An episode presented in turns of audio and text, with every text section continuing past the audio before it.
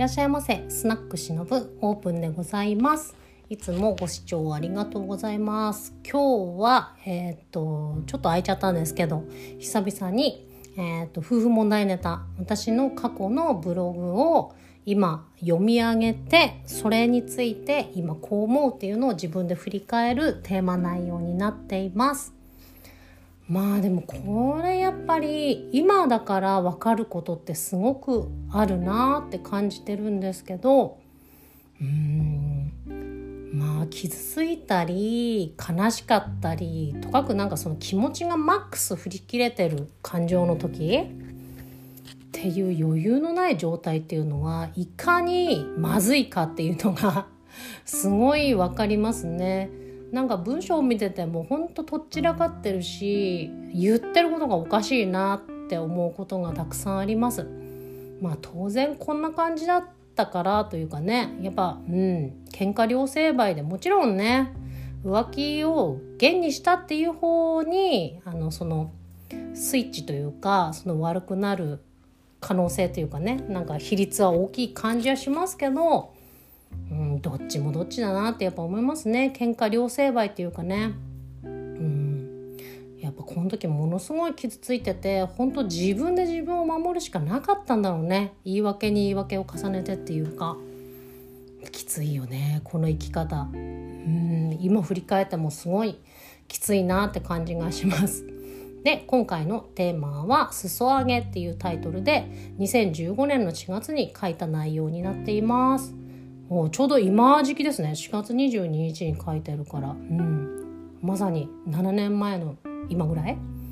旦那さんの浮気が発覚してから初めて2人で落ち着いて話せてから一夜明けどうにもこうにもじっとしていられない私お家の中にある無駄なものを片付け出しました。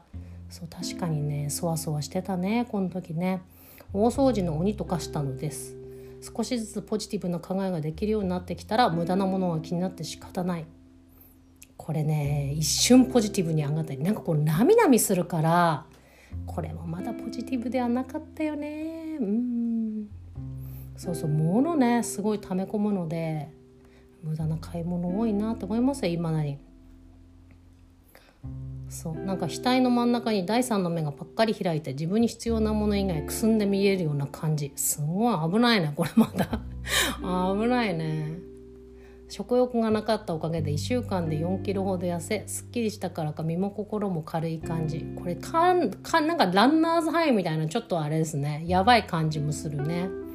洋服も自分の体に合ったものが気持ちいい。新しいサイズのあった服が気持ちいい。それ以外ゴミに見え捨てる捨てるって捨てたけどまた溜まってます。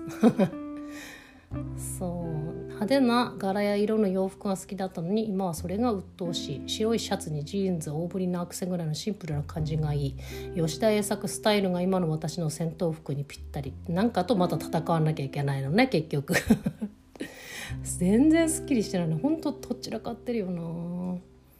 でパンツの裾上げ旦那さんのもね3本溜まってってほっといたのが気になって直したらそう裾上げしたいから帰ってきたらサイズ見せてってメールしたって。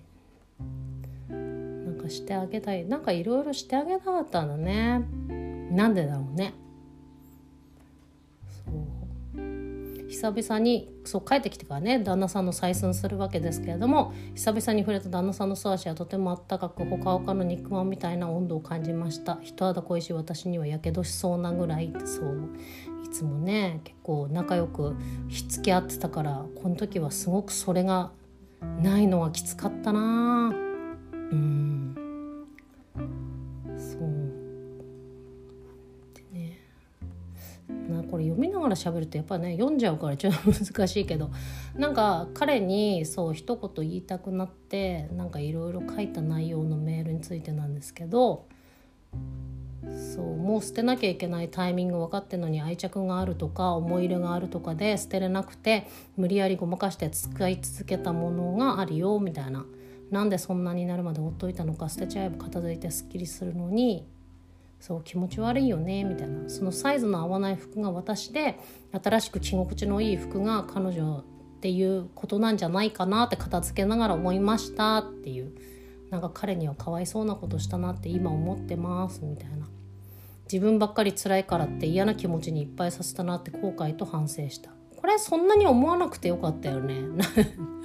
なんかいきなりすごい仏の私が出てくるんだけどもう傷ついてんだからがっつり傷つくのがこの時は正解かなと思いますね。まあまだかっこつけたいんだろうな。そうね。そうだからなんかそんな罪滅ぼしじゃないけどそう裾上げね溜まってたのすっきりさせたくなったよみたいな。そうね。そんでその返事になんか悪いのは俺だからみたいな感じめちゃくちゃなしてごめんねみたいな。余計なものは捨てよう整理するってことは捨てることだもんねみたいなことの返事が来ましたね。そうなんかやっぱ彼もなんか渦中に行って普通にジムに行ってたり髪の毛切りに行ったり寝てたりとかしてたけどまあ平常心っぽいけどやっぱ彼は彼で傷ついてたんだなってこの時ちょっと思ったみたいです。そうねなんか一応なんかセックスレスについても反省してますねこの時ね。そうなんかレスっぽくなってきて断られたりして傷つくやら恥ずかしいやら自信喪失やらでギャーギャー騒いだ私みたいな騒いでたね子供本当に欲しいの好きじゃなくなったのよそでもよそでしちゃうよみたいな欲求不満で死んじゃいそうとかね本当これ逆の立場だったら結構きついようなことを平気で言ってますね。まあそりゃ他の女に逃げるわ。うん。まあ多分結婚した時からずっと余裕がなかったんだなってすごく思いますね。うん、そうだと思う。でなんだかんだ言ってるからね。私とのエッジつまんないとか言われて相当へこんだりとかもしてましたね。そう。そりゃそうだ。私もつまんなかったもん。みたいな。そう。自分の体にね自信がないからそう。恥ずかしくってねなんか開放的になれなかったんですよね。まあそれは今もまるっきりあるかっつったら、まるっきり開放感がないからちょっといまいち高み望めないんだろうな。うんそう思った。やっぱ何でもね素直の方がいいんだろうね。そう無駄な女のプライドが妖刀村雨となりバサバサと切りつける旦那さん無双って書いてある。まさにほんとそうですよ。プライドはね無駄なプライドってほんと無駄っていうぐらいだからいらないね。そう全部人のせいにして身も心もだらしくなく太り汚れた自分のことは気づかないふりして蓋をしてそうバイアグラムもらいに行かせたね。ほんとかわいそうやねこう思うとね。そう瀕死の旦那さんに追い打ちかけた結果この浮気となってしまったのでしょう。本当にバカだな私っていうね。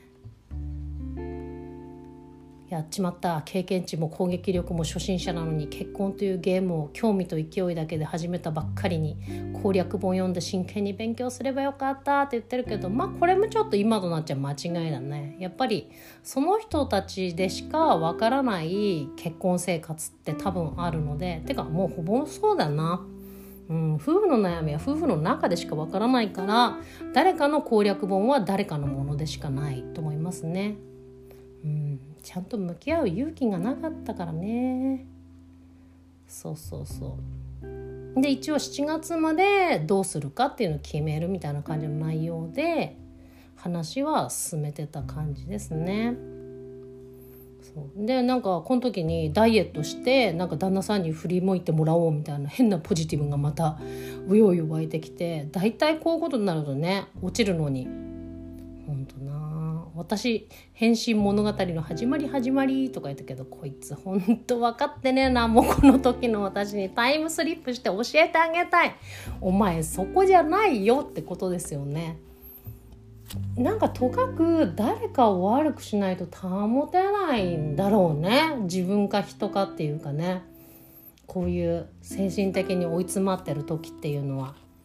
まあ冷静には考えられない。でもほんとねいまだにあのこういうされ妻され夫のブログですとかねあの2チャンネルのやつとか YouTube で見ることとかも多いんですけどどうしてもやっぱ見ちゃうね気になって。うんなんであんなに冷静にできてる人いるのかなっていうぐらい冷静にこなせてる人もすごくいるのでなんか自分と同じ人のどうしても見ちゃいたいけどそういう人よりもやはり冷静な人のあの振る舞いをきちんと見てあの先にどうするか、まあ、本当に離婚するのか再生したいのかを決めて進まないと結果最後本当にね自分が幸せになれないというか、まあ、どういう結果が幸せなのかは分かりませんけれどもうんそう思いましたね。